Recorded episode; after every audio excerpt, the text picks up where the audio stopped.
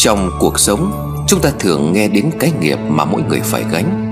Nghiệp của kiếp trước chưa trả hết, Thì kiếp sau phải trả. Đôi khi nghiệp được hình hình thành ngay trong cuộc sống hiện tại. Những lầm lỗi gây ra trong một gia đình Sẽ bị báo ứng vào con cái, Anh chị em, Người thân của họ Với mức độ nặng nhẹ khác nhau. Nói đơn giản, Nghiệp chính là bạn mắc lỗi Và tai ương sẽ giáng xuống đầu Chính những người thân của bạn. Con người sống thường không biết hoặc không chú ý, không quan tâm đến cái nghiệp của mình. Họ sống ích kỷ, Sống chỉ biết bản thân Và họ quên mất một điều. Cho dù họ có chết đi, Thì nghiệp vẫn còn đó. Không chỉ vậy, Nếu gây ra nghiệp chướng quá nặng, Thì hậu quả sẽ không phải chỉ một người gánh chịu, Mà còn là rất nhiều người. Và đáng sợ hơn, Nó sẽ còn kéo dài cho đến nhiều đời kế tiếp. Đó là những lời nói mà anh Huấn nói với tôi. Trong một cuộc nói chuyện cách đây một tháng. Và hôm đó, Khi đứng bên huyệt mộ, Nhìn người ta đang thòng dây đưa quan tài của anh xuống dưới cái hố Mới được đào cách đây một ngày. Về chẳng trời thì mưa giả xích Tháng 7 mưa ngâu, Hay người ta còn gọi là mưa thất tịch. Nhưng giữa nghĩa địa hoang vắng, Nổi lên những nấm mộ lạnh lẽo. Nhiều ngôi mộ đã phủ rêu xanh, Nước ve trắng đã chuyển sang màu ố đen kịt. Tiếng gào khóc thảm thiết của mẹ anh Huấn như sẽ tan bầu không khí u ám, Đau thương đến tột cùng. Bởi đây là đứa con trai thứ ba của bà Hoài, Được đưa xuống mộ trong vòng 6 năm qua. Nền đất bùn khá trơn trượt bởi mưa nhiều, Nên vất vả lắm người ta mới đặt được chiếc quan tài Nằm ngay ngắn đúng vị trí của huyệt mộ đã được đào sẵn. Cũng chẳng có ai đi đưa Ngoài những người thân trong gia đình của anh Huấn.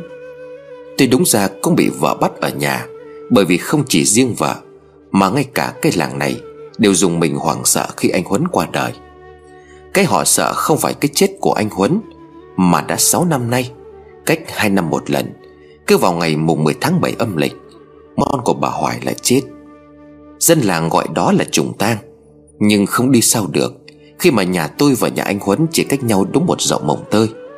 Trong số bốn người con của bà Hoài, Thì anh Huấn là người tôi thân nhất. Có lẽ cũng do tuổi của anh Huấn là trẻ nhất So với những người còn lại trong gia đình. Bà Hoài có cả thầy bốn người con, Ba trai một gái. Chồng của bà Hoài đã qua đời cách đây cũng khá lâu. Ba người con trai lần lượt sinh năm 1972 1975 1980 Còn một người con gái sinh năm 1977 Anh Huấn là con út, Anh hơn tôi 10 tuổi, Nhưng vì gần nhà nên từ bé tôi đã rất thân với anh. Bà Hoài năm nay cũng đã trên 80 tuổi. Nếu phải nói ở đây ai là người bất hạnh nhất, Thì đó chính là bà Hoài. Sống đã gần hết cuộc đời, Mái tóc của bà Hoài bây giờ bói không ra một sợi tóc đen. Nhưng bà đã chịu cái chết của chồng, Rồi cái chết của ba cậu con trai. Nhìn tấm lưng còng cúi rạp, Phù phục trên nền đất bùn, Bàn tay của bà Hoài túm chặt những khóm cỏ, Giày xéo trong đau đớn tuyệt vọng. Tôi thấy bà Hoài thật đáng thương. Chuyện người chết hàng ngày lẽ ra rất bình thường, Bởi vì ngày nào chẳng có người chết. Nhưng chuyện một gia đình có đến bốn người đàn ông đã chết, Trong đó ba cậu con trai lần lượt chết theo thứ tự từ lớn đến nhỏ. Xong còn mất chồng một ngày, Thì chắc hẳn nó là một câu chuyện được chú ý. Dân làng ngay từ cái chết của người con trai thứ hai Đã chuyển tay nhau những câu chuyện kỳ bí Về mảnh đất mà gia đình bà Hoài đang ở. Những câu chuyện thoạt nghe qua có vẻ sẽ không ai tin, Nhưng nó là sự thật. Bởi nếu là người dân bên ngoài đồn, Tôi cũng chẳng có thể tin. Nhưng những điều mà tôi sắp kể cho các bạn nghe ngay sau đây Lại được chính một người trong gia đình bà Hoài kể lại. Người đang nằm trong quan tài, Bên dưới cái huyệt mộ Đang dần bị quần áo kín kia, Đó là anh Huấn.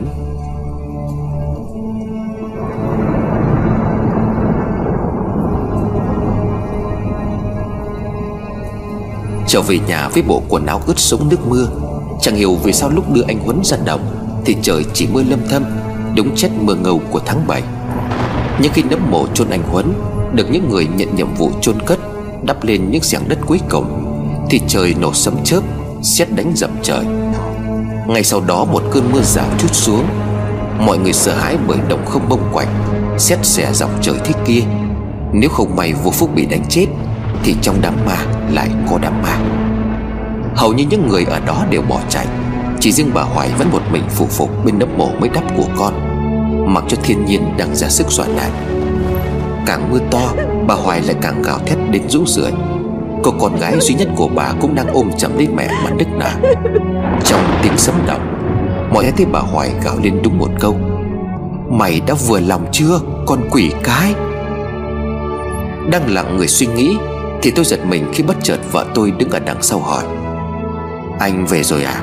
Anh không có thay quần áo đi, còn đứng đó làm gì? Chắc có lẽ đang quá mải mê suy nghĩ đến chuyện của anh Huấn. Mà mặc dù đó là tiếng của vợ, Ngày nào tôi cũng chẳng nghe. Nhưng hôm nay nghe giọng nói đó cũng khiến tôi nổi da gà. Tôi quay lại rồi đáp. À anh về rồi. Anh đi thay ngay đây. Vợ tôi liền hỏi. Mà lúc vào nhà anh đã đốt lửa bước qua ba lần chưa? Tôi thở dài gật đầu Vợ tôi là một người rất tín. Mà chắc cũng không chỉ riêng vợ tôi như vậy. Hôm nay khi biết tôi quyết định đưa anh Huấn ra ngoài đồng, Vợ tôi không đồng ý.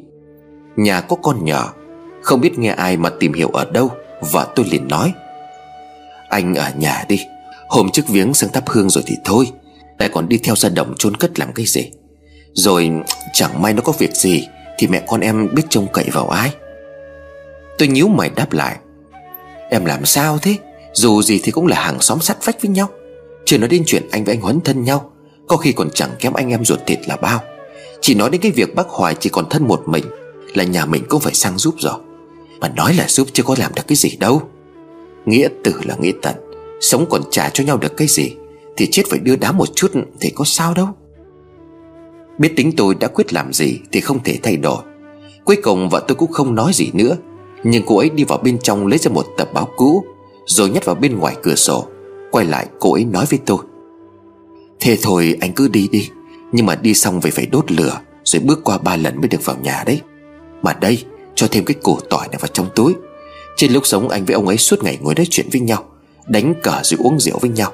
Sợ ra đến đó thì lại theo về đến tận nhà đấy. Nghe vợ tôi nói như vậy cũng có cái đúng. Tôi thì chưa bao giờ nhìn thấy ma quỷ cả. Nhưng mà câu chuyện tâm linh tôi được nghe không phải là ít. Mà cái tính đã không được gặp Thì bao giờ cũng tò mò. Chẳng vậy mà mỗi lần anh Huấn kể về câu chuyện gia đình của anh, Tôi nghe mà nhớ như in từng chữ. Cách đây hai tuần, Khi mà hai người đang ngồi nhâm nhi chén rượu, Bỗng nhiên anh Huấn hỏi tôi Chơi với anh từ bé, Có cái chuyện gì anh cũng kể cho mày nghe hết rồi. Thôi thì uống rượu với mày hôm nay rồi anh đi. Tôi ngạc nhiên hỏi, Anh tính đi đâu làm ăn à? Hay làm tính đi đâu cưới vợ? Anh Huấn rót rượu Rồi uống ngược một cái hết cả nhánh. Anh nhìn tôi bằng ánh mắt u buồn Không giống như anh ngày thường. Khi mà tôi trêu anh cưới vợ Thì anh sẽ cười rồi nói làm gì có ma nào thèm lấy. Nhưng ngày hôm ấy anh khẽ trả lời. Ờm um, mày nói đúng được một cái anh chuẩn bị đi lấy vợ. Tôi tưởng thật nên hỏi lại. Thật hả anh? Thế thì cũng tốt.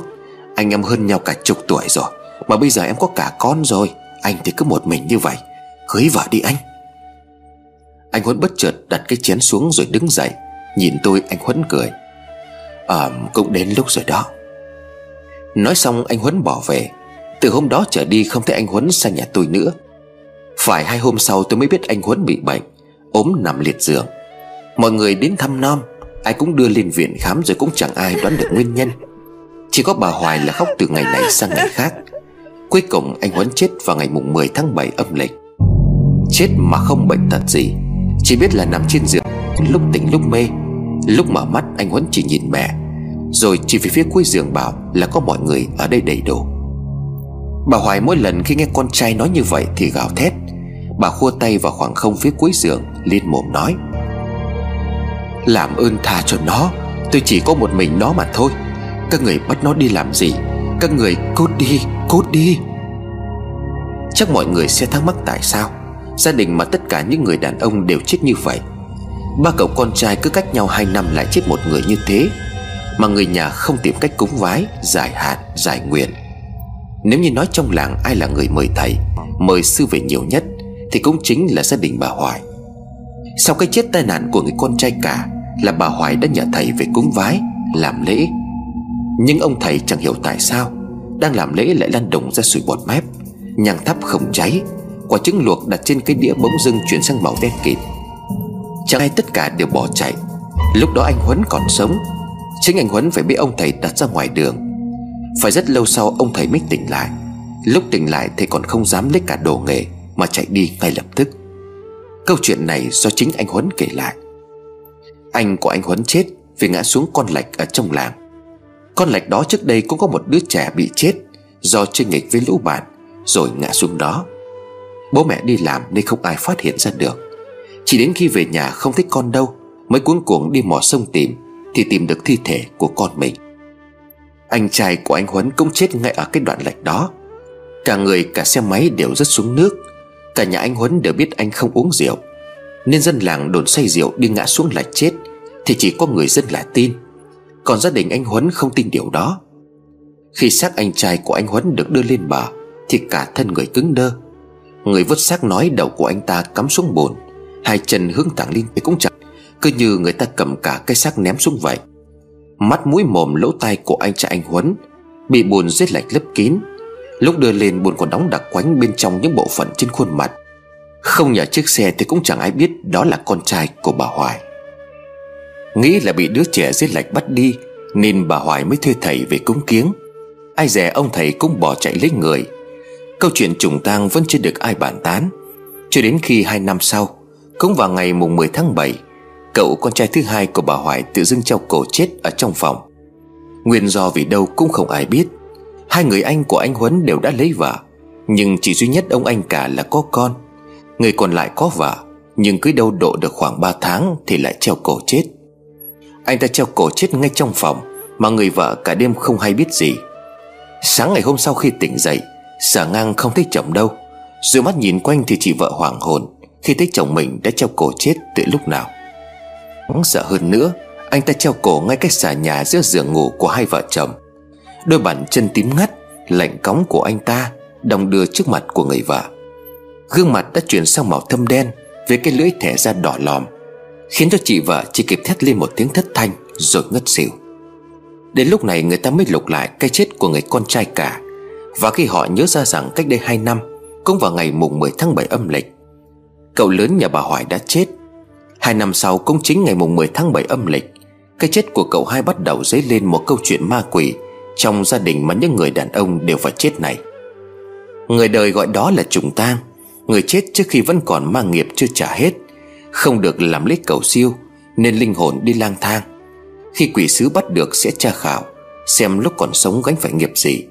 Nếu chưa hết nghiệp sẽ phải khai tên tuổi của người thân trong nhà, Để tiếp tục bắt đi những người hợp vong, Để tiếp tục trả nghiệp.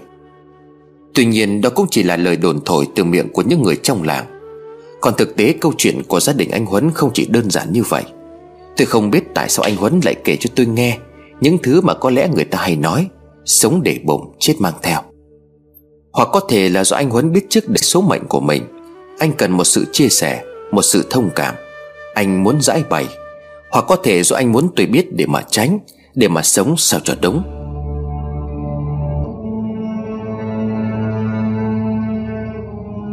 Thay quần áo bước vào trong phòng Và tôi chắc có lẽ vẫn còn giận tôi Bởi không nghe lời cô ấy.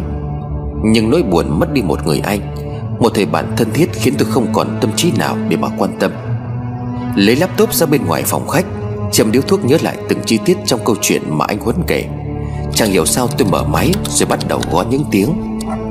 Năm 1973 Sau khi bà Hoài sinh cậu con trai đầu tiên được một năm, thì sự việc xảy đến có lẽ đã thay đổi cuộc đời của tất cả những thành viên trong gia đình bà. Khi đó cả gia đình bà vui sướng, Vì cho rằng quý tử đầu lòng sẽ mang lại may mắn tài lộc.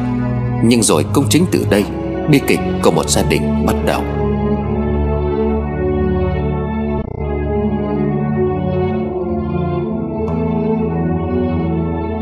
Nhà bà Hoài ông Hải, Cũng như bao gia đình khác trong làng.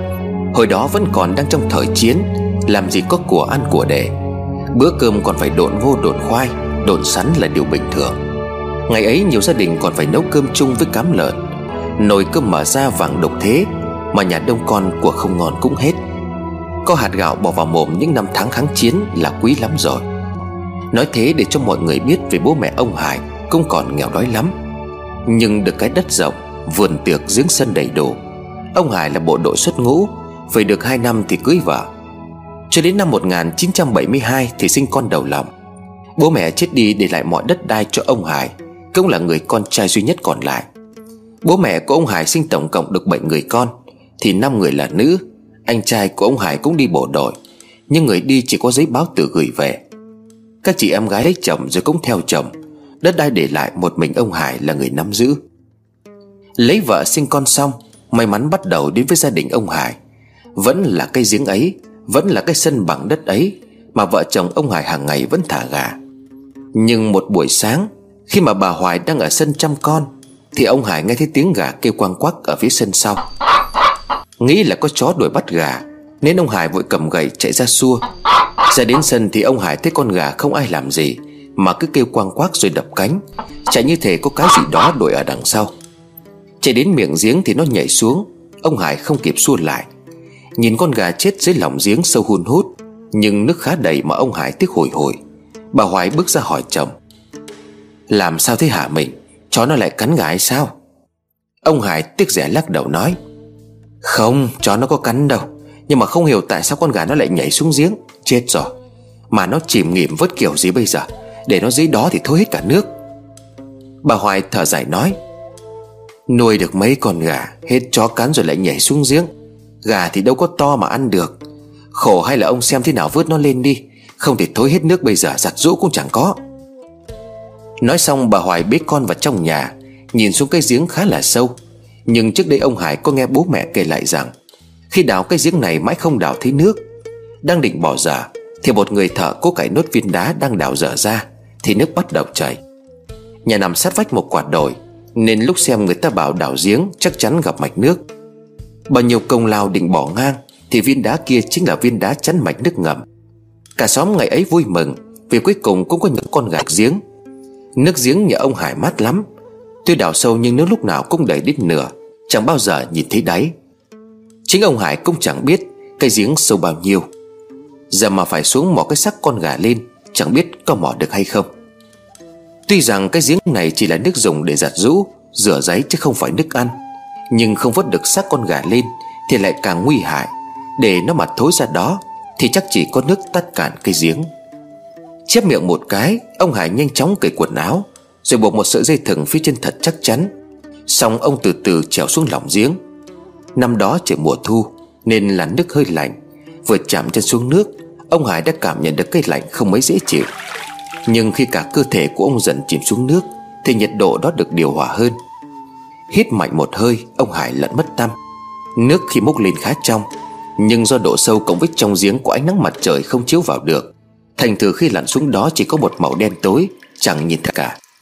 Cuối cùng thì cũng chạm được đáy giếng Nhân lúc vẫn còn hơi, Ông Hải của tay tìm kiếm, Nhưng tuyệt nhiên chẳng thấy con gà đâu cả.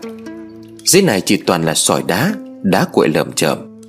Nổi lên để lấy hơi, Ông Hải toan lặn xuống mò một lần nữa, Thì đột nhiên ông nổi ra gà. Bởi vừa tức thì có một cái gì đó khá chạm vào chân ông. Thứ đó cứ như ngón tay của một ai đó Vừa chọc vào lòng bàn chân của ông vậy. Trời thì chỉ vừa sáng, Nắng đã lên, Nhưng dưới giếng thì không khí ẩm thấp, Âm u một cách quái lạ. Ông Hải liền nghĩ, Hay là cá? Dễ thường ngày xưa là hay thả cá xuống giếng lắm. Vừa nói xong thì cái thứ không xác định đó lại quyện vào chân ông một lần nữa. Thế không ổn, Vốn là bộ đội nên ông Hải không tin vào mấy chuyện tâm linh ma quỷ. Chắc mầm đó là cá, Hơn nữa phải nhanh chóng mò được xác con gà, Nên ông Hải tiếp tục lặn xuống.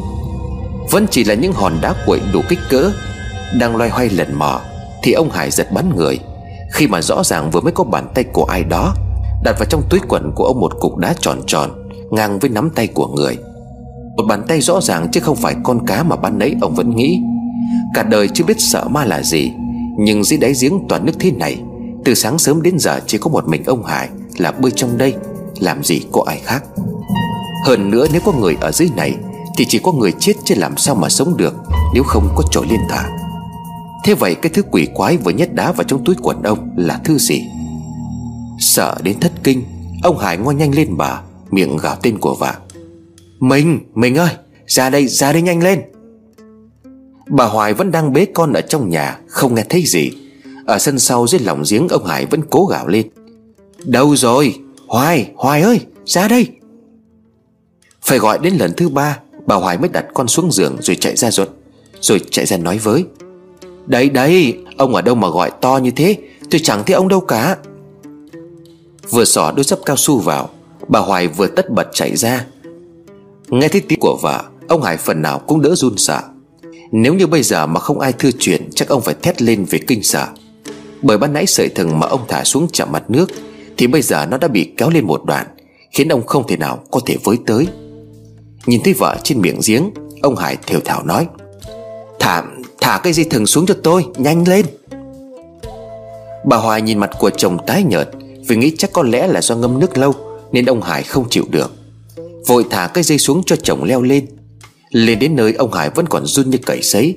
Dùng mình một cái, ông Hải nói, Mình ở dưới đáy giếng hình như là có người hay sao ấy? Bà Hoài câu mặt trách chồng, Thôi đi ông, Không vớt được xác con gà lên thì thôi, Làm cái trò dọa tôi nữa.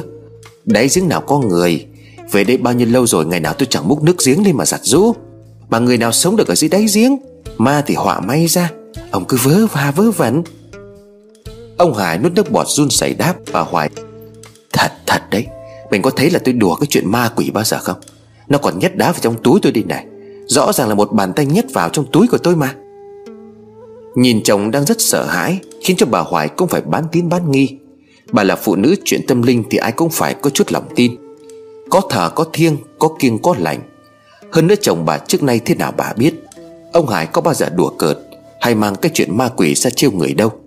Bà Hoài liền gặng hỏi. Đâu, Thì nó nhét cục đá vào túi của ông đâu, Mà sao lại nhét đá vào túi của ông? Ông Hải thò tay vào bên trong túi, Vẫn còn cộm lên hẳn một cục tròn tròn. Nhắm mắt nhắm mũi, Ông móc ra đưa cho vợ, Ông Hải lắp bắp nói. Đây này, Nó nhét cục đá nào vào trong túi của tôi? Chứ tôi có điên đâu mà lấy đá cho vào túi làm cái gì?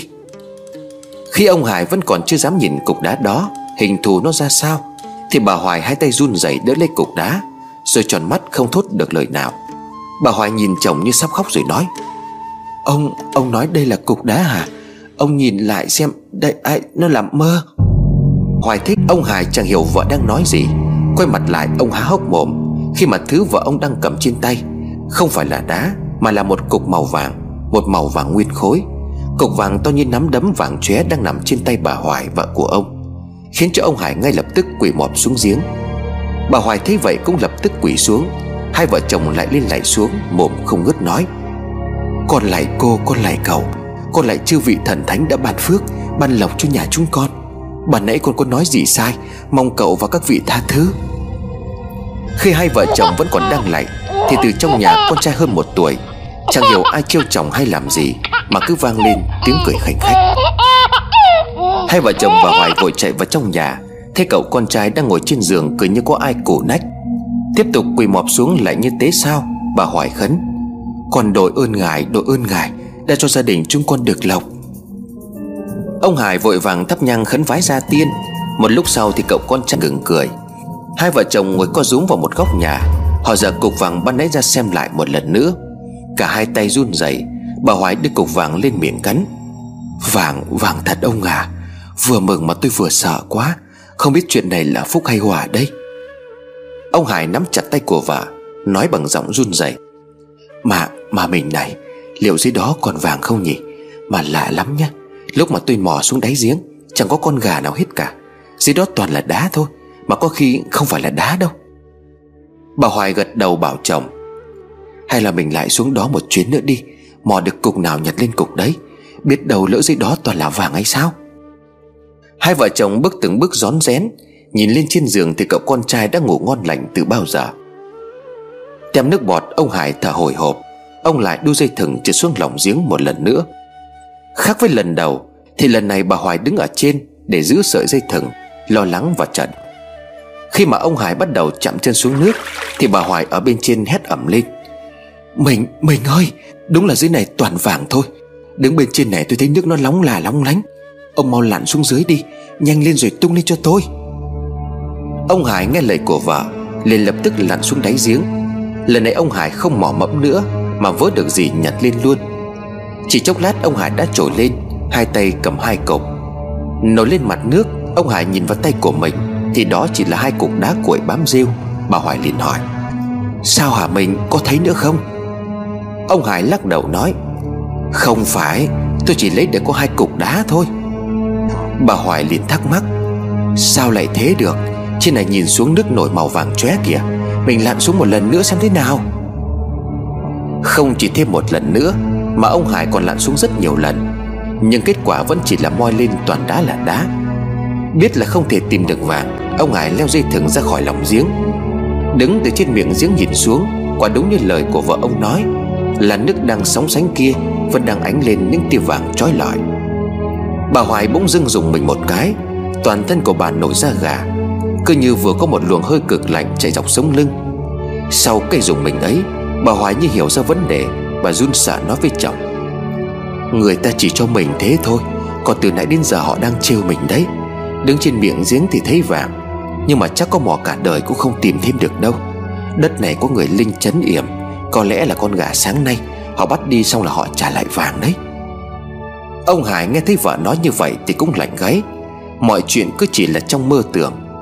Nhìn xuống giếng lúc này ánh màu vàng kia đã biến mất. Nước giếng đã phẳng lặng trở lại. Bà Hoài kéo tay của chồng vào bên trong nhà rồi khẽ nói, Mày nhớ cái chuyện này đừng có kể ra ngoài cho ai. Lộc trời cho hay là quỷ thần cho còn chưa có biết, Tạm thời cái cục vàng này cũng không được đem đi tiêu. Chuyện này ông cứ để tôi lo liệu, Nhưng mà nhớ là không được đi ra ngoài kể.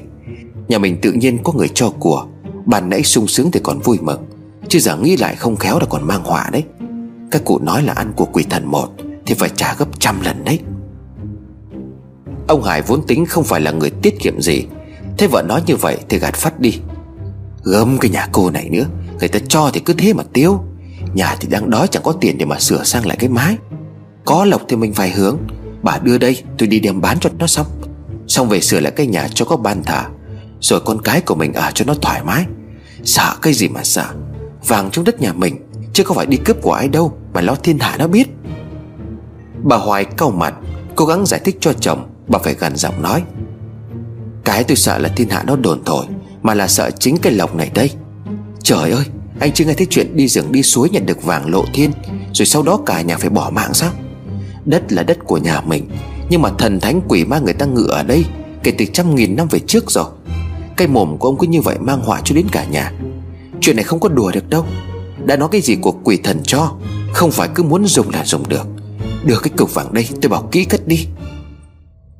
Tạc lưỡi nhìn vợ lấy một mảnh vải đỏ bọc cục vàng lại, Rồi để tận sâu trong cái hộp gỗ sắt gầm giường.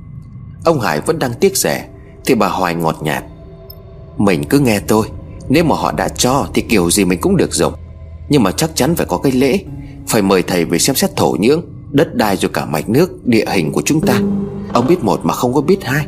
Ông chỉ nhìn thấy cục vàng, Mà ông quên mất là cái giếng nó phát ra màu vàng sao?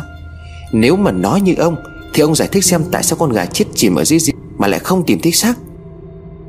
Thì thầm vào tay của chồng bà Hoài nói nhỏ, Vì chỉ có ma quỷ mới ăn thịt sống được thôi. Nghe vận nói như vậy, Ông Hải giật bắn cả người. Ông kinh hãi không dám đả động gì đến cục vàng đó nữa. Nhớ lại cái cảm giác ban nãy ở dưới giếng, Có một bàn tay ai đó thò vào trong túi của ông, Nhét cục vàng vào đó mà ông lạnh cống cả toàn thân. Ấp úng, ông Hải trả lời của vợ. Ờm thôi thôi, Mình muốn làm gì thì làm đi, Tôi không có can thiệp nữa đâu. Bà Hoài liền nói tiếp. Giờ ông cầm tiền đi ra chợ mua hoa quả, Mua tiền vàng, Mua cả con gà trống thiến về đây. Trước mắt chưa tìm được thầy, Thì nhà mình cũng phải sắp cái lễ để cúng bên ngoài giếng. Đi nhanh lên nhé. Ai hỏi thì chỉ được bảo là nhà cúng thôi. Không được đả động gì đến cái chuyện vàng hay là con gà bị bắt nghe chưa? Hai ông bà đang nói chuyện với nhau, Thì cậu con trai đã tỉnh dậy. Nó nằm quay mặt ra phía hai vợ chồng, Nhìn cả hai từ lúc nào. Nó chỉ ngón tay nhỏ nhắn xinh xắn của mình Về phía bố mẹ, Rồi cứ như vậy cười giòn tan. Ít khi thằng bé cười lắm, Nhưng trong buổi sáng ngày hôm nay Thì nó cười đến hai lần. Bà Hoài vừa mừng lại vừa lo. Phẩy tay ra hiệu cho chồng nhanh chóng đi chợ mua đồ. Bà Hoài lại gần bế con dỗ dành. Trong đầu bà Hoài lẩm bẩm, Nếu mà các ngài thương cho chúng con, Thì chúng con nguyện dành cả đời, cả kiếp Để thờ cúng các ngài đến nơi đến chốn. Con xin thề trước bản thờ gia tiên gia đình của con, Nếu mà con làm sai Thì con chết không có chỗ chốt Cả ngôi nhà bỗng dưng lạnh lạnh. Một cơn gió thổi nhẹ từ nách hướng sân sau, Nơi cái giếng mà ông Hải mò được vàng thổi hắt vào bên trong. Làm cái màn đã ngả màu vàng ố khẽ đung đưa. Cậu con trai nằm trong vòng tay của mẹ, Lại tiếp tục nhắm mắt ngủ một cách ngon lành. Cho con ngủ xong, Bà Hoài sắp sửa đồ đạc, Chén đĩa và lọ hoa, Để chờ chồng về sẽ làm lễ cúng. Cổng nhà được đóng chặt Khỏi bó lại. Từ lúc mò được cục vàng, Bà Hoài thấy trong lòng có chút bất an. Không phải tự nhiên bà Hoài lo sợ vô căn cứ. Vốn dĩ bà Hoài là một người rất chú tâm đến chuyện thờ cúng trong nhà. Ngày chưa lấy chồng Nhà bà Hoài ở gần nhà một bà thầy bói. Suốt ngày sang đó phụ giúp lau dọn hương án, Đồ đạc cho nhà bà thầy. Nên bà Hoài cũng nghe không ít chuyện về tâm linh, Ma quỷ và thần thánh. Hôm nay khi ông Hải mang dưới giếng lên một cục vàng, Bất chợt bà Hoài nhớ lại câu chuyện cách đây đến chục năm về trước. Cái ngày mà còn bom đạn, Người chết nhan nhản Còn cái từ biệt bố mẹ đi chiến trường Rồi chết mất xác. Không còn bấu víu được vào đâu, Họ tìm đến các ông thầy bà chúa để hỏi xem họ còn sống hay đã chết. Thế nên mặc dù nhà bà Hoài không có gạo để ăn, Nhưng nhà bà thầy bói lúc nào cũng sung túc. Ngoài những lúc xem bói, Bà thầy lại nhìn bà Hoài rồi phán. Cố lên con à Giàu nghèo có số cả thôi. Nhiều kẻ đang đi ăn mày Nhưng mà sau một đêm lại trở thành phú ông Vì nhặt được của. Bà Hoài vừa lau dọn vừa đáp. Cô xem con có giàu được không ạ? Bà thầy nhìn một lúc rồi trả lời. Sẽ giàu còn hậu vận về sau thì chưa xem được. Nhưng mà này Cô của cũng chưa chắc đã là tốt đâu. Năm năm trước cô có gặp một trường hợp. Nhà một bà đi cuốc vườn cuốc trúng cái hũ vàng. Cả nhà cho là đất của phú ông địa chủ ngày xưa. Người ta chôn xuống Nên là đem chia nhau tiêu pha. Kết quả thì con biết sao không? Bà Hoài tò mò lắc đầu không biết, Bà thầy nói tiếp. Cả nhà đó chết không còn một ai. Thế nên cô mới nói, Có của chưa chắc đã phải là phúc. Riêng mà đào được vàng là một Nhặt được vàng trên núi Trong rừng, trên suối Có khi còn sức họa và thân. Của thần của ma Của chôn ở dưới đất ắt là có yểm. Lấy rồi phải trả bằng mạng sống đó con à. Hồi ấy bà Hoài còn lẩm bẩm rằng Đang nghèo mà đào được một cục vàng ai chẳng thích. Ngày đó bà thầy bói cũng đã 70 tuổi. Ba năm sau thì bà ấy cũng mất. Bắn đi hôm nay khi đứng ở ngoài giếng Lúc mà ông Hải lặn xuống bao nhiêu lần Cô không tìm thêm được vàng Thì bà Hoài mới dùng mình nhớ lại câu chuyện năm xưa.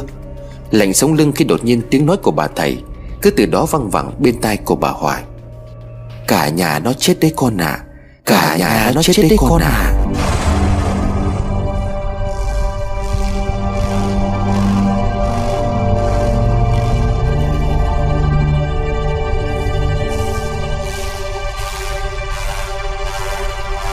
Này anh không định ăn cơm mà Thức ăn để nguội hết rồi Tôi giật thoát mình khi một lần nữa Tiếng của vợ tôi vang lên, Kèm theo cái vỗ nhẹ vào vai. Thở mạnh tôi chỉ muốn quay lại mắng cho cô ấy mấy câu, Bởi lúc cô ấy xuất hiện cứ như là ma vậy. Nhưng nghĩ lại tôi giật mình cũng phải, Bởi đang quá chú tâm vào chuyện viết lách. Và tôi nhìn vào máy tính rồi than thở, Lại ma quỷ, Anh lại viết những chuyện mà ông Huấn kể lại cho anh nghe đấy à? Em lắm lúc không có hiểu anh nghĩ gì Mà cứ ham mê mấy cái câu chuyện kinh dị của ông ấy. Rồi có khi anh lại bị ám ảnh không biết chừng. Từ lúc anh về nhà em thấy anh có cái gì đó nó không có ổn. Tôi dừng tay lại không viết nữa. Biết nếu không ăn cơm và sẽ cằn nhằn Nên tôi để máy đó và đứng dậy. Đi được vài bước, chợt nhớ chưa tắt màn hình. Vì máy của tôi nếu để vài chục phút sau nó mới tắt. Nhưng khi quay lại, Thì màn hình máy tính của tôi đã được tắt tối om.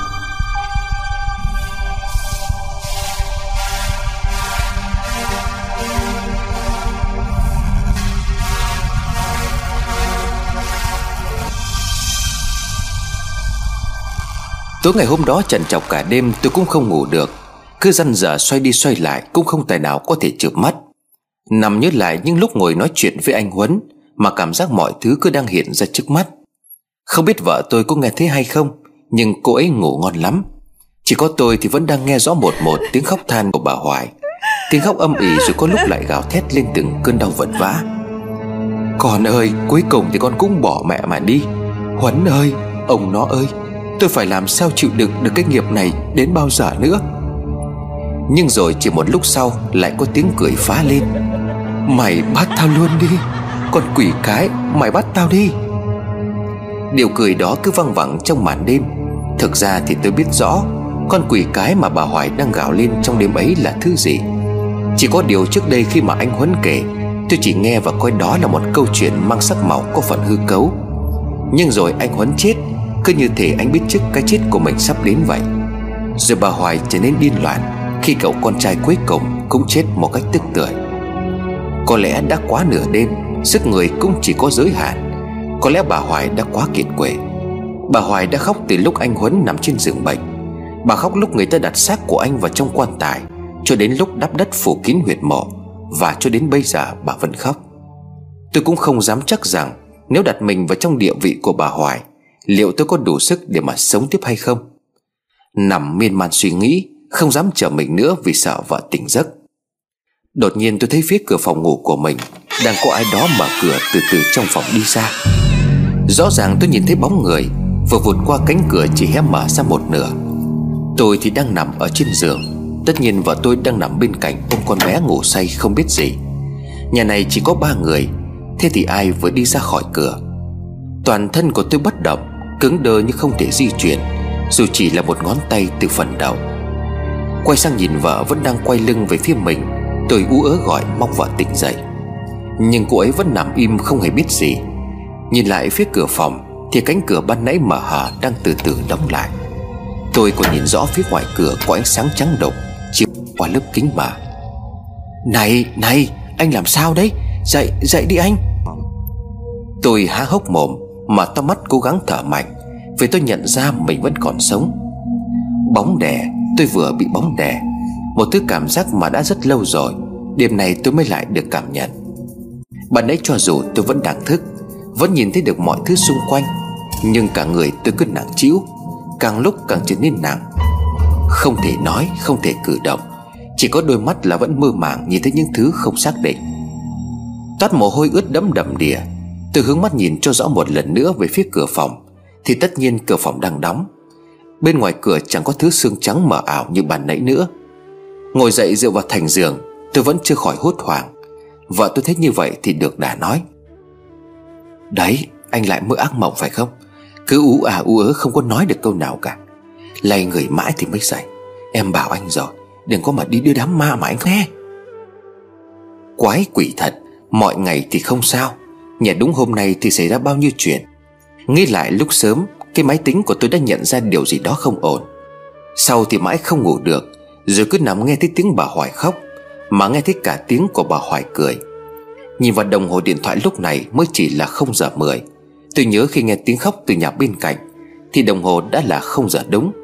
Mới chỉ có 10 phút trôi qua, Mà ngỡ như tôi đã phải trải qua cảm giác khó thở ấy đã lâu lắm rồi.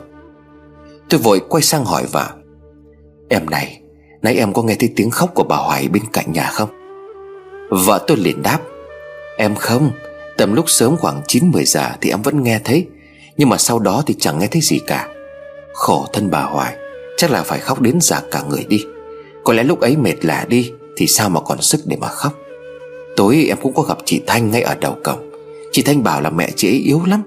Chôn anh hóa xong về đến nhà cứ phục trên bàn thờ của chồng Với mấy người con trai mà gào thét. Đến ngất đi nhưng mà tỉnh dậy thì lại khóc tiếp.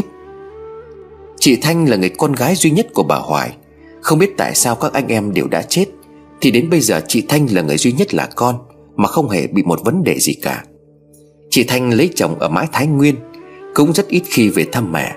Lần này đám tang của em trai là anh Huấn, Cũng chỉ về có một mình. Không cần ai nói thì mọi người cũng biết, Chị Thanh sợ phải về đây. Ba người anh em của chị đều đã nằm dưới mộ. Câu chuyện trùng tang mà dân làng theo dệt về gia đình của chị Cũng đã đến tay nhà chồng. Vậy nên chồng con chị Thanh, Cho dù đám cưới của em vợ, Họ cũng không về thắp lấy một nén hương. Mấy ngày qua lo ma chay, Hậu sự cho anh Huấn, Chỉ có hai mẹ con là chủ chốt. Bà Hoài quá đau buồn không làm được gì, Mọi gánh nặng đổ hết lên đầu của chị Thanh. Cũng may hàng xóm láng giềng nhiều người sang giúp, Dù cho cũng như tôi, Vợ con của họ đều ra sức ngăn cản. Đến ngày như đội chuân cất không phải mướn người ở rất xa về đây từ mấy hôm trước. Còn ở cái làng này, Nghe đến nhà bà Hoài có người chết, Có trả gấp đôi người ta cũng sợ không dám nhận mai táng. Bởi vì đây đã là đứa con thứ ba Của bà Hoài chết vào ngày mùng 10 tháng 7 âm lịch. Tôi liền thắc mắc, Vậy chắc có lẽ lúc đó em ngủ rồi, Chứ anh nghe thấy bà Hoài khóc đến tận 12 giờ đêm. Thôi em ngủ tiếp đi, Anh ra ngoài uống cốc nước cho nó tỉnh táo, Chắc là anh viết nốt rồi mới có thể ngủ được. Vợ tôi thở dài tiếp tục nằm xuống ôm con. Tính tôi rất lạ. Lúc ban nãy trong mơ bị bóng đè Xong tỉnh dậy tôi sợ lắm. Người còn run lên bẩn bật. Nhưng chỉ lúc sau khi hoàn hồn lại, Tôi thấy mọi thứ trở lại bình thường. Giờ nhìn ra bên ngoài cửa phòng tôi không thấy sợ. Bởi tôi lúc nào cũng quan niệm, Nhà của mình chứ của ai mà phải sợ. Đất có thổ công, Sông có hạ bá. Nhà nào cũng có thần giữ của. Rồi bàn thờ cúng gia tiên, Ông bà các cụ. Cũng coi như ngôi nhà của họ được bảo hộ. Đâu phải ma quỷ bên ngoài cứ muốn vào trong là được. Chuyện bóng đè thì có thể giải thích, Chắc do mấy hôm nay thiếu ngủ, Đi lại nhiều, Cơ thể mệt mỏi sinh ra mơ mộng. Đã vậy lúc thức cứ nghĩ đến chuyện của anh Huấn, Thì bảo sao ngủ không mơ thấy những điều kỳ lạ. Thở hắt ra tôi mở cửa phòng thật nhẹ, Rồi bước ra phòng khách uống nước. Đi được mấy bước thì tôi giật mình, Lối đi từ phòng ngủ ra phòng khách chỉ tầm 5 mét. Tôi không bật điện chỗ lối đi Vì sợ trói vào trong phòng ngủ. Cách phòng khách chỉ có mấy bước chân, Tôi bỗng nghe thấy những âm thanh rất lạ. Những âm thanh đó nghe như tiếng gõ, Phát ra từ bàn phím chiếc laptop mà tôi vẫn dùng. Nhưng sao thế được? Ở nhà này ngoài tôi bước ra Thì làm gì có ai để mà sử dụng máy tính? Trong khi vợ con vẫn còn đang nằm ở trong phòng, Nỗi sợ hãi ban nãy tan biến thì lại xuất hiện. Căn phòng khách tối om, Khi tiến lại gần công tắc điện sát bà tường nghe thấy tiếng gì nữa. Công tắc đèn được bật sáng, Một làn gió nhẹ khẽ lùa vào lưng của tôi. Chiếc laptop vẫn nằm nguyên vị trí ban nãy tôi đã đặt. Tôi quay lại phía sau thở vào, Bởi đó chỉ là tiếng cánh cửa sổ chưa đóng. Chắc do vợ tôi chốt cửa chưa đúng vào then, Nên cánh cửa khẽ bung ra nhẹ một chút. Gió đêm thổi khiến cánh cửa đập khẽ vào bàn lề, Phát ra những tiếng động như tôi đã vừa nghe thấy. Chắc có lẽ tầm sớm như chưa tắt máy. Và màn hình laptop của tôi lại tối đen, Tôi suy nghĩ hơi quá đà. Với tay ra kéo cửa sổ lại, Tôi nhìn qua khe cửa hẹp sang phía bên nhà bà Hoài. Cánh cửa sổ phòng khách hướng về đúng sân sau của nhà bà Hoài. Trong câu chuyện mà anh Huấn kể về thời xưa, Thì mảnh sân sau ấy có cái giếng, Sân nền đất. Nhưng từ đó đến nay, Đã hàng mấy chục năm rồi, Nhà bà Hoài cũng đã xây mới. Dưới ánh điện phòng hắt ra, Bà tường ngăn cách hai nhà khá thấp. Đứng từ trong phòng khách nhìn ra ngoài cửa sổ, Tôi mơ hồ tưởng tượng ra vị trí cái giếng ngày xưa nó nằm ở đâu. Bởi vì nay cái giếng hình như đã bị lấp kín Nền san cũng đã được chắt xi măng từ rất lâu. Chỉ có mấy cây bưởi trồng trong mắt sân lúc này đang khẽ xào xạc vì gió thổi. Chẳng hiểu sao tôi thấy lạnh lạnh, Không dám nhìn sang bên đó nữa. Tôi chốt cửa sổ lại rồi tiến lại bàn rót nước uống. Đang rót cốc nước Thì như có ai đó đang đáp gì đó vào cánh cửa sổ, tôi vừa đóng lại. Quay lại nhìn chẳng thấy gì. Bởi những ô cửa kính buổi tối mà bật đèn, Thì nhìn từ bên trong ra ngoài, Chỉ phản chiếu hình ảnh ở bên trong nhà, Chứ không thấy được ở bên ngoài. Da gà da vịt cứ như vậy nổi lên dần dần. Nhìn vào cánh cửa sổ đột nhiên tôi có cảm giác Có người đang đứng ở bên ngoài cửa nhìn vào trong phòng khách. Chỉ có điều thứ mà tôi vừa nhìn thấy trong tấm kính, Bây giờ lại là chính bản thân của tôi.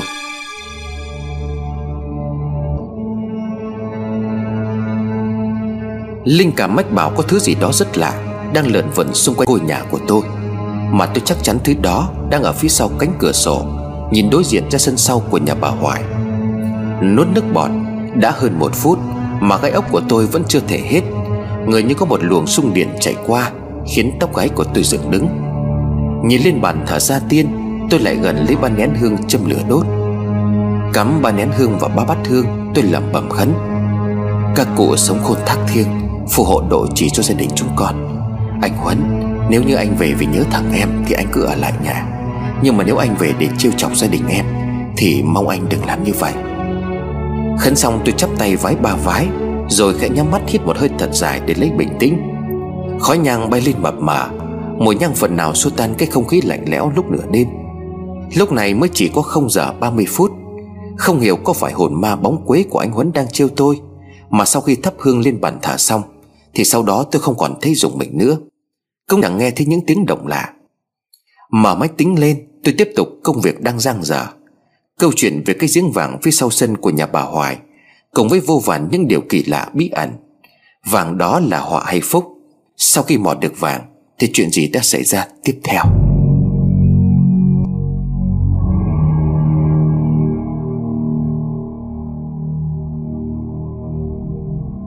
Bà Hoài đang bế con Thì nghe thấy tiếng mở cổng. Ông Hải đã đi chợ về. Về mặt của ông lấm la lấm lét Tránh sự dòm ngó của hàng xóm. Trên tay của ông nào là hoa quả Vàng mã, gà trống Đều những thứ mà vợ đã dặn mua. Bà Hoài vội vã chạy ra đỡ cho chồng. Đóng cửa lại ông Hải hỏi vợ Ở nhà có xảy ra cái chuyện gì không? Bà Hoài đáp lại Không có gì Mình vào trong nhà nhanh đi Rồi phụ tôi giết gà chuẩn bị làm lễ Phải thành tâm vào. Mà ra chợ có bếp xếp với ai không? Ông Hải lắc đầu nói, Mình dặn tôi như vậy sao tôi còn dám nói? Người ta cũng thắc mắc tại sao hôm nay lại đi mua đồ lễ. Đâu có phải mùng một hay là ngày rằm gì đâu. Tôi phải nói là nhà có cúng đấy. Bà Hoài gật đầu ưng bụng với chồng lắm. Hai ông bà đi vào trong nhà. Ông Hải thì đun nước, Cắt tiết gà. Bà Hoài thì bày biện đồ cúng lên chiếc bàn cũ kỹ, Đặt ngay bên cạnh chiếc giếng. Con gà sau khi được luộc xong, Đặt ngay ngắn chính giữa chiếc bàn. Nhang khói đã được thắp đầy đủ. Bà Hoài với ông Hải quỳ ngay trước thành giếng. Ông Hải cứ mỗi lần thấy vợ khấn xong Thì lại lại theo một lần. Cúng xong, bà Hoài nói với chồng, Tôi cũng chỉ biết khấn vậy thôi. Cái lễ này chỉ mong sao quỷ thần nơi đây chứng giám cho lòng thành của vợ chồng mình. Trước mắt là như vậy. Giờ để đây đến khi mà cây nhang này nó cháy quá tuần nửa thì hãy ra dọn. Giờ ông vào trong nhà tôi bàn với ông chuyện này.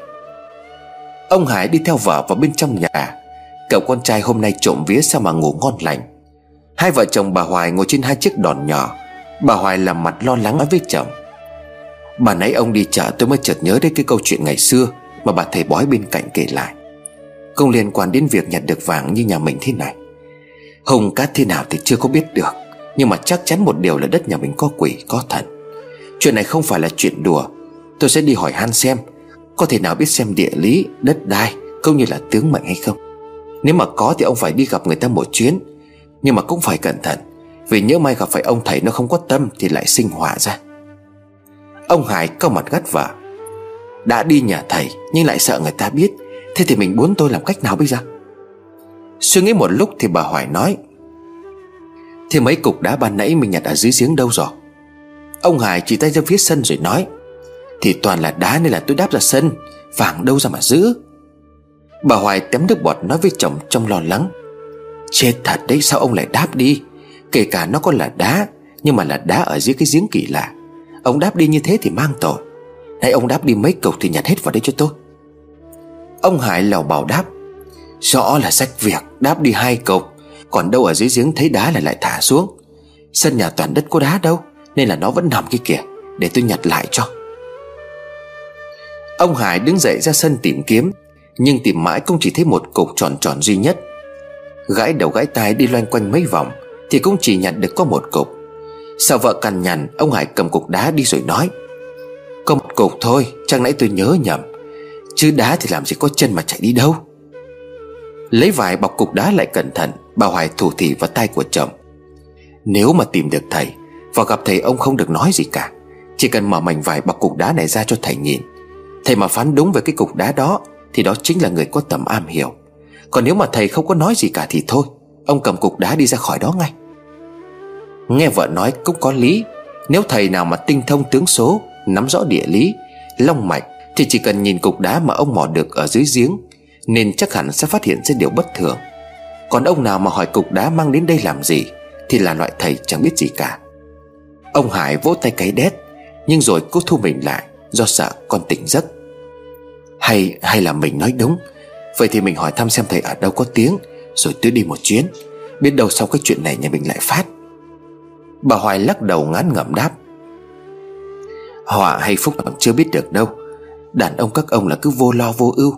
Cứ thấy của là sáng mắt hết cả lên. Ăn của thiên thì cũng phải trả cho địa hết. Ăn không làm sao được. Chơi với quỷ thần là con đường dẫn đến địa ngục đi ông. Ông Hải từ sáng đã phải tận mắt chứng kiến những sự việc Mặc dù ông không tin cũng phải tin cái gọi là ma quỷ, Thần thánh là có thật. Dùng mình nổi gai ốc, Ông Hải lắp bắp nói, Thôi thì sao cũng được, Mà nhang khói đã cháy hết cả rồi. Đi ra xem dọn dẹp đổ lễ đi còn làm việc. Mà nhà hết nước uống rồi phải không? Lát bà lấy cho tôi hai thùng, Để tôi đi vào giếng lấy nước. Gọi là giếng trong, Bởi vì trên mảnh đất nhà ông Hải có hai chiếc giếng.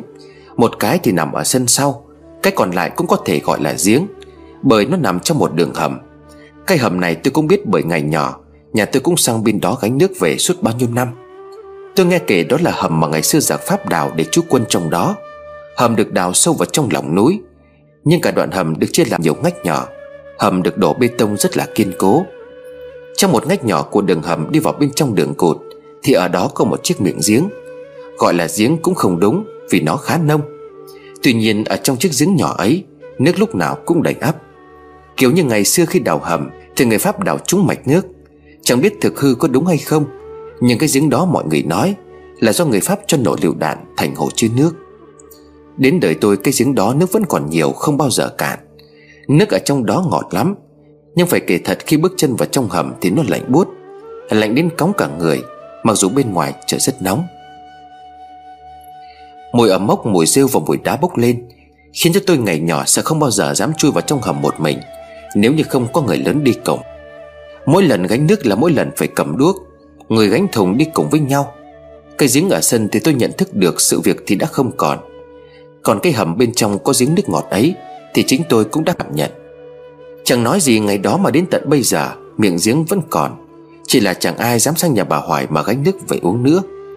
Cây hầm nhà bà Hoài cũng là một điều đặc biệt Để dân làng bàn tán về những chuyện đau thương đã xảy ra với gia đình của bà. Người thì nói ngày xưa giảng Pháp ở trong đó. Bộ đội của ta ban đêm đột nhập vào, Cứ như vậy cắt cổ từng người một. Xác chết trong cái hầm đó nhiều không đếm được. Họ nói đất đó rất nghịch, Đồng phải long mạch thành ra tai họa ập đến. Nhìn vào cửa hầm thôi cũng đủ khiến cho người ta cảm thấy run sợ Đấy là những câu chuyện được người làng theo dệt lên trong những năm gần đây.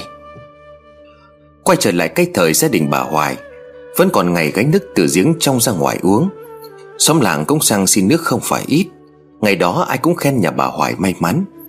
Chuyện nước non sinh hoạt không phải suy nghĩ, Trong khi những người phải đi mua nước, Đi chở nước ở cách đó cả chục cây số, Thì nhà bà Hoài chỉ cần đi vào trong hầm gánh nước ra là dùng. Bà Hoài liền trả lời chồng, Cũng hết rồi, Mà mình để cho tôi soi đèn mà gánh, Trong đó trơn mà tối lắm. Ông Hải xua tay nói, Gớm mà nữa, Đi vào đó nhiều đến thuộc cả đường rồi, Mình trông con, tôi đi một mình cũng được. Hai vợ chồng đi ra ngoài miệng giếng Chuẩn bị thu xếp đồ cúng.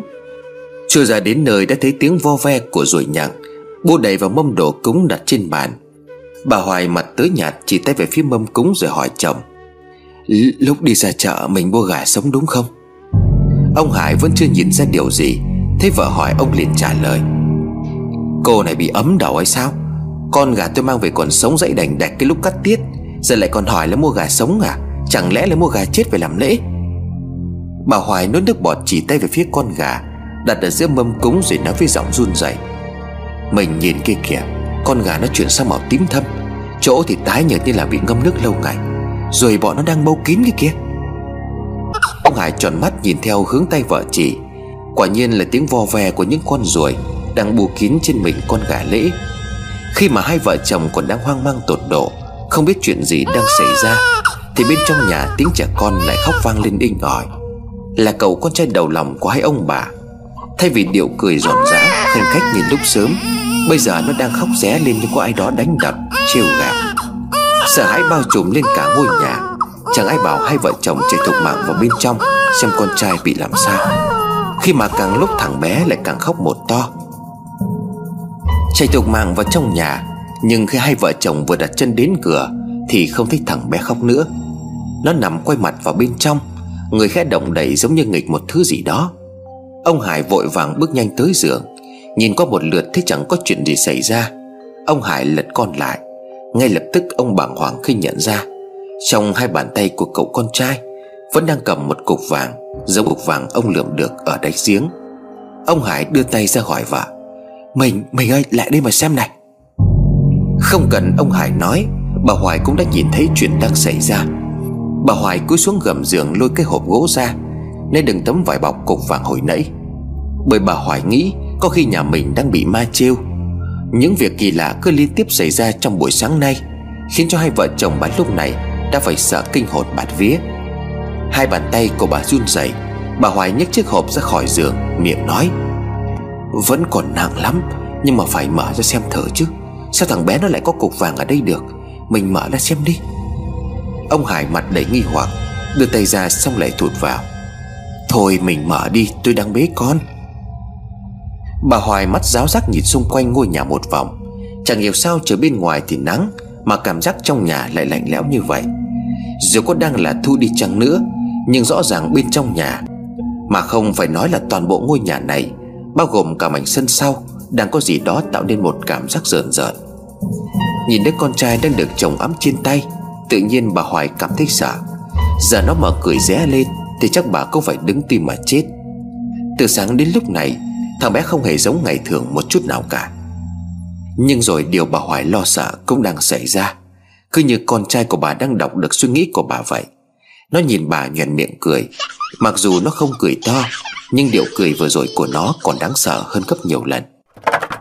Bất giác bà Hoài làm dưới chiếc hộp xuống đất. Cái then bên ngoài hộp bung ra. Tấm vải bọc cục vàng sớm lăn ra khỏi hộp Trong ánh mắt sợ hãi của hai vợ chồng. Tấm vải hé ra bên trong vẫn là cục vàng Được bà Hoài bọc cẩn thận. Vậy cục vàng đang nằm trên giường chỗ con trai của bà vừa nằm ở đâu ra? Dùng mình sờn gai ốc Khi mà thằng nhóc vẫn còn đang nhìn chằm chằm vào bà Cười một cách khó hiểu. Bà Hoài run giọng chồng Đặt, đặt con xuống giường đi anh. Ông Hải thấy vợ mặt tái xanh Còn con thì vẫn không nhuận miệng cười Thì hiểu ngay ra vấn đề. Ông Hải khiếp sợ đến kinh hãi. Nếu như chiếc giường không ở ngay bên cạnh chân ông Thì có lẽ ông đã run đến mức đánh rơi cả con. Vừa đặt xuống giường Thằng bé ngồi chiếm trệ nhìn bà Hoài. Bà Hoài run rẩy ngồi xuống Với tay lấy cục vàng vừa làm rơi Rồi từ từ đặt nó lại gần cục vàng trên giường. Bà nói với chồng Quỷ, quỷ xuống đi mình ơi. Ông Hải đúng ra là muốn chạy khỏi nhà ngay lúc này. Nhìn con trai mà ông cảm thấy mình như đang bị thứ gì đó khống chế nên không dám chạy. Thằng bé với đôi mắt sáng long lanh, Ngồi như tượng đá, Nhưng khuôn miệng vẫn nở một nụ cười để ma quái. Ông Hải cùng vợ quỳ mọp trước mặt con, Bà Hoài chắp tay cầu khẩn. Con lại ngài, Gia đình con nếu mà có mắc tội gì Mong ngài tha cho. Đừng làm hại gì đến con của con. Chồng con ngu dại không biết làm kinh động đến ngài. Này con với chồng con quỳ trước mặt ngài, Chỉ mong ngài tha thứ cho chúng con. Vàng của ngài chúng con không có dám nhận. Con sẽ thả xuống giếng, Con lại ngài, Con lại ngài. Sau mỗi lần khấn Là hai vợ chồng lại cúi lại, Họ lại mà không dám nhìn lên trên. Bất ngờ có một tiếng vật nặng rơi từ trên xuống Khe ngẩng đầu lên nhìn ngang mặt đất, Bà hoài hoảng sợ khi thấy hai cục vàng đang từ từ lăn vào lòng bà. Không biết rốt cuộc chuyện gì đang xảy ra, Bà Hoài từ từ ngẩng mặt lên nhìn con trai. Lúc này thằng bé không còn cười nữa nhưng nó lại nhìn hai cục vàng rồi cứ hầy tay về phía vợ chồng bà Hoài. Ánh mắt ngây thơ của nó đã trở lại bình thường. Bà Hoài đứng dậy, Hai tay cầm hai cục vàng khẽ nói với chồng. Mình ơi, có khi gia đình mình được lộc thật đấy, Nhưng mà tôi không hiểu cái cục vàng này xuất hiện ở đâu ra. Nhìn người con trai lúc này đưa tay vội vĩnh mẹ, Ông Hải cũng đỡ sợ hơn. Im lặng một lúc, ông liền nói. Thực ra ban nãy thì tôi có nói dối mình. Tôi nhặt từ đáy giếng lên ném vào trên này là hai cục đá. Nhưng mà không hiểu sao lúc mình bảo nhặt lại Để trả xuống giếng, Với đem đi thầy thì tôi chỉ thấy có một cục thôi. Mà nhớ lúc cắt tiết gà rõ ràng tôi còn nhìn thấy hai cục đá nằm cạnh nhau. Thế mới lạ chứ, Lúc mà làm lễ xong đợi nhang cháy hết, Ra tìm lại thì không nhìn thấy gì cả. Bà Hoài bảo với chồng, Này, mình thử mở cái cục đá Mà tôi bảo mình đem cho thầy xem ban nãy xem, Mở ra xem nó thế nào. Ông Hải chạy ngay lại bàn uống nước, Cục đá bọc trong tấm vải đen ban nãy vẫn nằm đó. Đem lại cho vợ ông Hải khẽ mở Không có gì thay đổi cả, Nó vẫn chỉ là đá mà thôi. Bà Hoài bọc cả hai cục vàng lại, Sau đó cho vào trong hộp. Cất lại chỗ giường nằm, Bà Hoài vừa bế con vừa nói với chồng. Mình ngồi xuống đây, tôi nói cái này, Không biết là có đúng hay không, Nhưng mà tất cả mọi chuyện từ sáng đến giờ, Tôi có một suy nghĩ như sau. Thôi thì chẳng biết là có đúng hay không, Nhưng mà nhà có hai vợ chồng nên là tôi phải nói. Ông Hải ngồi xuống chăm chú nghe vợ, Bà Hoài tiếp tục. Nói ra đừng có sợ, Nhưng mà tôi nghĩ đất nhà mình có quỷ ngự ông ạ. À. Thần linh ăn hương ăn hoa, Chỉ có ma quỷ mới bắt gà ăn sống, Ăn đến mất cả xác. Ông Hải dùng mình ngay khi vợ nói câu đầu tiên, Bà Hoài khẽ nói, Ma quỷ phải hợp vía, hợp vong thì mới hiện Tôi giờ không dám nói là lành hay dữ, Nhưng mà chuyện ma quỷ ở đất này cho nhà chúng ta vàng là sự thật. Con gà mà họ bắt đi sau đó ông lặn xuống giếng, Thì họ nhét vàng vào túi của ông. Sao lúc ấy thì không thể mò được thấy vàng. Mặc dù ở trên tôi nhìn xuống dưới đó, Ánh lên toàn màu vàng. Cái này là họ đang trêu mình đấy. Rồi khi mà làm lễ, Con gà mới luộc xong. Nhưng mà hết tuần nhang đã chuyển màu tái nhợt, Ôi thiêu và hôi thối. Nhưng mà ngay sau đó nó lại cho vàng. Tôi đoán cái chuyện này chắc là cũng không phải điểm giữ. Quỷ ma đi chăng nữa, Nhưng mà họ đã ở đất này, Ở cùng gia đình của ông. Chắc là cũng phải mấy đời nay rồi. Nếu mà muốn ám, muốn hại thì họ đã làm rồi. Thế cho nên là chắc hợp duyên hợp số.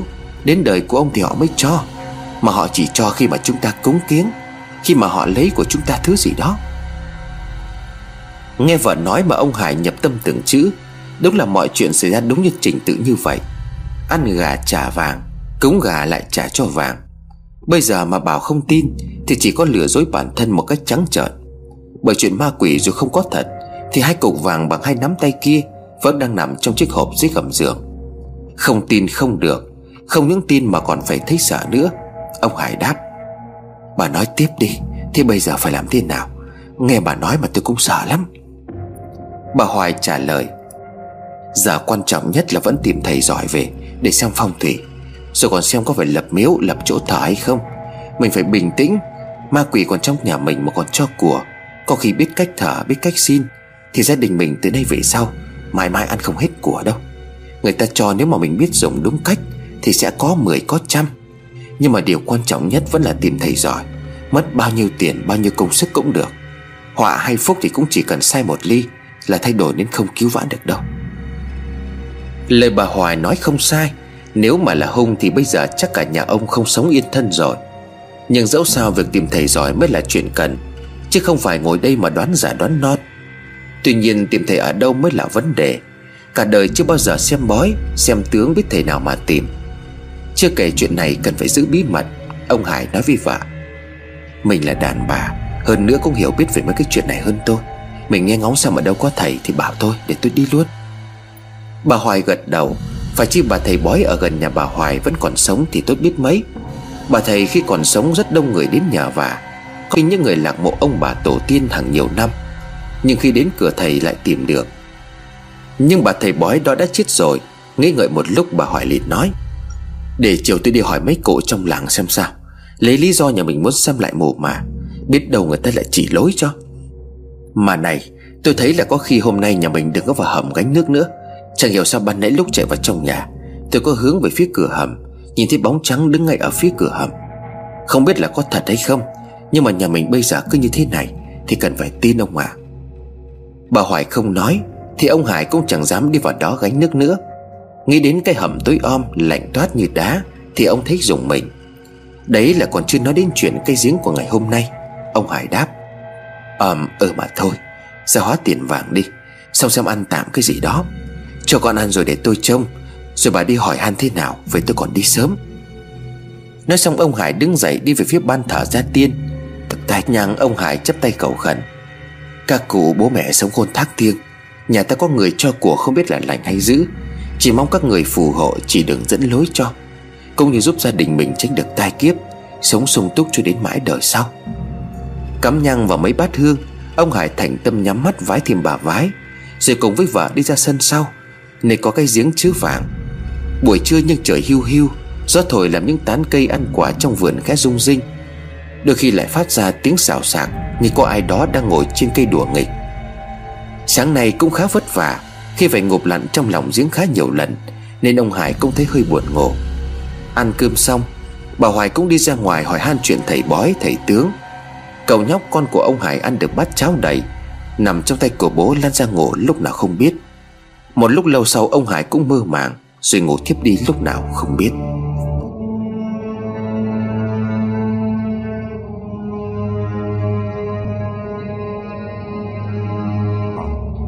Này này, dậy đi mình ơi. Bà Hoài khẽ lay người chồng dậy Sau khi trở về nhà. Bước vào bên trong thấy hai bố con vẫn đang ôm nhau ngủ một cách ngon lành. Không nghĩ chồng cả ngày hôm nay mệt, Nên bà Hoài cũng hiểu. Ông Hải mơ màng tỉnh dậy. Cái cửa mình của ông cũng khiến cho cậu con trai thức giấc. Nhìn vợ hay còn ngái ngủ, Ông liền hỏi. Mình về rồi đấy à Thế sao rồi? Có hỏi han được gì không? Bà Hoài ngồi xuống giường, Tay chỉnh lại quần áo cho con trai rồi kẻ đáp. Tôi cũng hỏi được hai chỗ nhưng mà xa lắm. Một ông ở mãi trên huyện, Từ đây lên huyện cũng phải 30 cây số, Chưa kể ngõ ngách lòng vòng. Còn một ông ở làng Cồn Cũng hơn chục cây nhưng mà ông thầy này nghe bảo là không được hay cho lắm. Lại gần đây nên có gì rồi cả làng biết hết. Ở quê tôi cũng có một hai người, Hay là để mai tôi đánh điện về nhà hỏi bố mẹ tôi dưới đó Để xem như thế nào. Ông Hải gật gù đáp Ờ cũng được, Mình hỏi thầy U ở dưới đó thử xem. Có gì tôi về quê tiện thăm hai cụ luôn, Mà lại dễ dàng trong cái việc đi lại. Mà này, ban nãy tôi ngủ mơ thấy cái điều này lạ lắm, Mà chẳng hiểu tại sao lúc bà gọi dậy lại quên sạch. Nãy giờ tôi cứ ngồi nhớ lại xem mơ gì Mà không thể nào có thể nhớ nổi. Bà Hoài gặng hỏi chồng, Sao mới ngủ dậy mà mơ gì đã quên? Cố nhớ lại xem nào, Vừa mới đây chứ đâu? Ông Hải nhíu mày, Nhăn mặt cố gắng nghĩ lại những điều mà ông nhớ.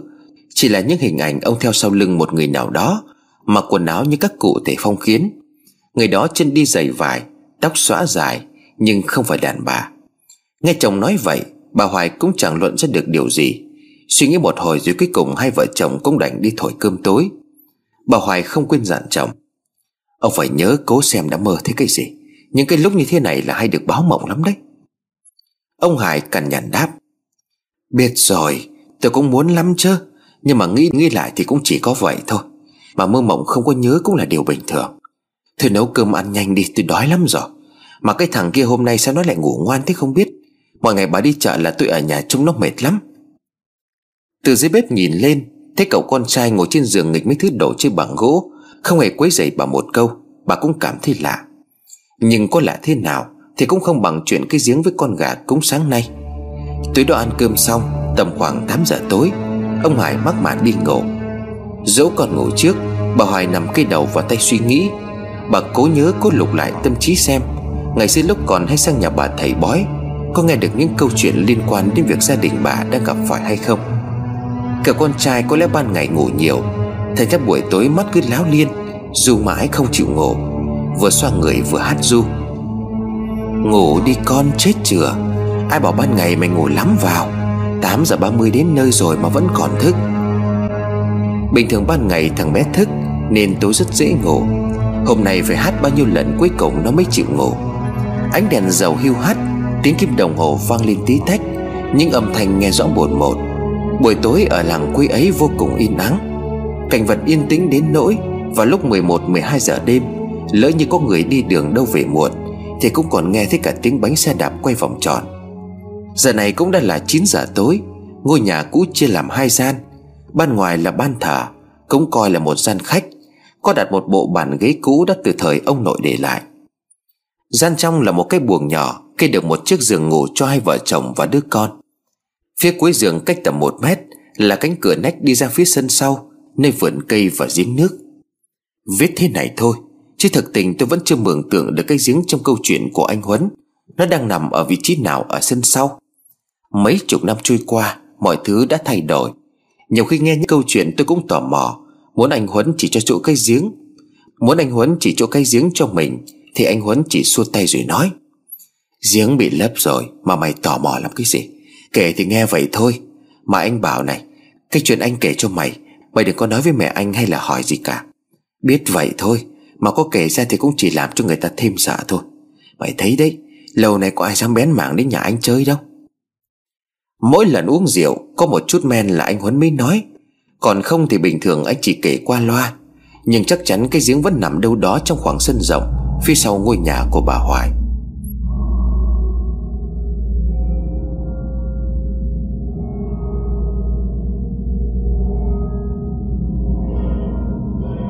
Dù con ngủ xong, Vì nằm trong nên bà Hoài sẽ đi ra khỏi giường tắt đèn dầu, Sẽ làm con tỉnh giấc. Bà lay người chồng bởi vì mọi ngày tầm này ông Hải vẫn thức.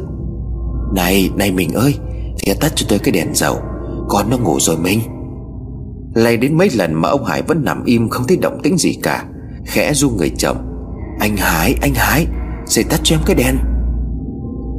Thế nhưng ông Hải vẫn không hề tỉnh lại. Ông Hải vẫn nằm im như một xác chết. Sợ vào lòng bàn tay chồng đã thấy lạnh toát từ bao giờ. Ánh đèn dầu thì lập lòe trong gian buồng nhỏ. Bà Hoài run rẩy nhộm người dậy. Vòng một tay qua người của chồng, Bà lật chồng ngửa ra. Bà thét lên kinh hãi Khi thấy ông Hải người đã cứng đơ như một khúc gỗ. Gương mặt trắng nhợt, Miệng há hốc, Đôi mắt trợn lên toàn lòng trắng.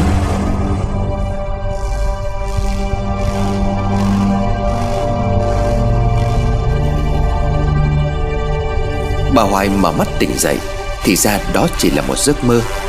Hiện tại lúc này Cậu con trai đã nằm bên cạnh chui đầu vào trong nách của mẹ ngủ say sưa. Tim vẫn còn đập nhanh Bàn tay như vừa chạm vào lưng của chồng. Bà Hoài từ từ quay đầu sang phía chồng Nhìn thật chậm. Ông Hải vẫn nằm đó Quay lưng về phía vợ.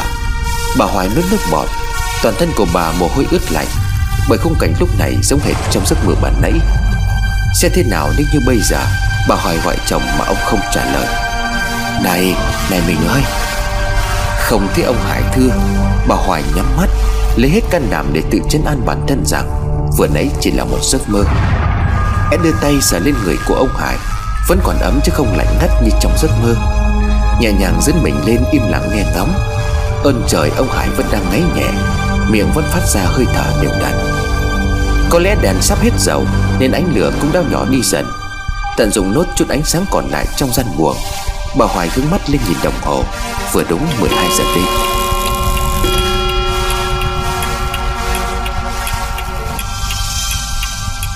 Ngọn lửa nơi cái đèn dầu vụt tắt, Màn đêm bao phủ ở bên ngoài, Bên trong không gian tối om như mực. Trên chiếc giường ba người lúc này, Chỉ còn mỗi bà Hoài là đang còn thức. Cơn ác mộng ban nãy khiến cho bà Hoài không thể chợp mắt ngủ được. Tiếng kim dây của chiếc đồng hồ cũ dường như mỗi lúc một vang mạnh Màn đêm, bóng tối Sự im lặng khiến cho những tiếng động xung quanh Trở nên rõ rệt một cách đáng sợ. Ngay cả tiếng lá cây xào xạc ở bên ngoài vườn Bà Hoài cũng nghe thấy Tiếng u u của những cơn gió lạc đường Thổi vào trong cửa hầm. Như những tiếng hú của con người Bà Hoài cũng vẫn cảm nhận được. Mọi thứ có lẽ vẫn diễn ra bình thường như mọi ngày Nhưng sao hôm nay lại khiến cho bà Hoài lo lắng Run rẩy đến như vậy? Càng nằm càng im lặng thì những tiếng động lại mỗi lúc một gần hơn. Trong bóng tối bắt đầu phát ra những tiếng lịch kịch, Giống như ai đó đang đi lại. Sợ đến nghiến cả thở Bà Hoài nằm im không nhúc nhích. Bởi biết đâu nếu bà mà cử động, Thứ gì đó trong màn đêm sẽ xuất hiện ngay trước mặt của bà. Tiếng động trong gian phòng không còn, Nhưng gió ở bên ngoài bắt đầu thổi mạnh hơn. Những tán lá cây cũng xào xạc mỗi lúc một lớn. Nhưng chưa kinh dị bằng trong tiếng gió ù ù Còn lẫn những âm thanh như ai đó đang ngồi ở bên ngoài vườn hát.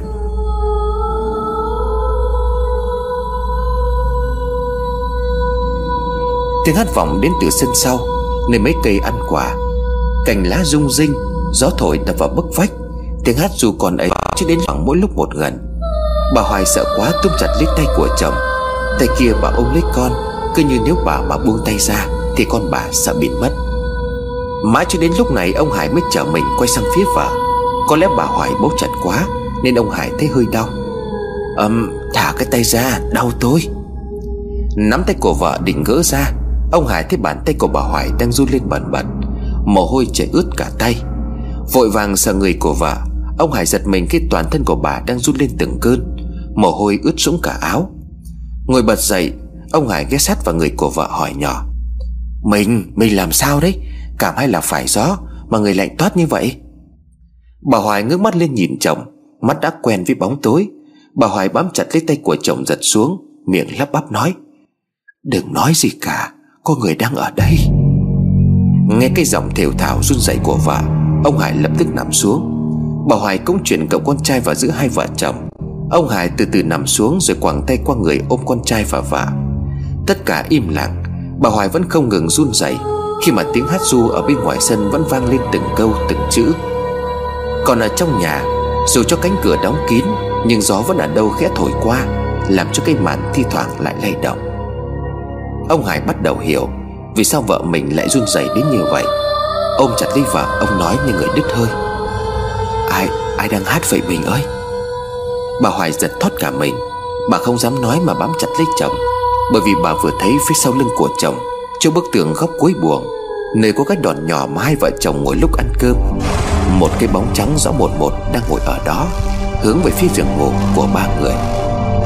Hai tay cái bóng khom khom trước bụng như kiểu bế con. Tiếng hát ru lúc này không phải bên ngoài nữa, Mà vang lên từ trong nhà.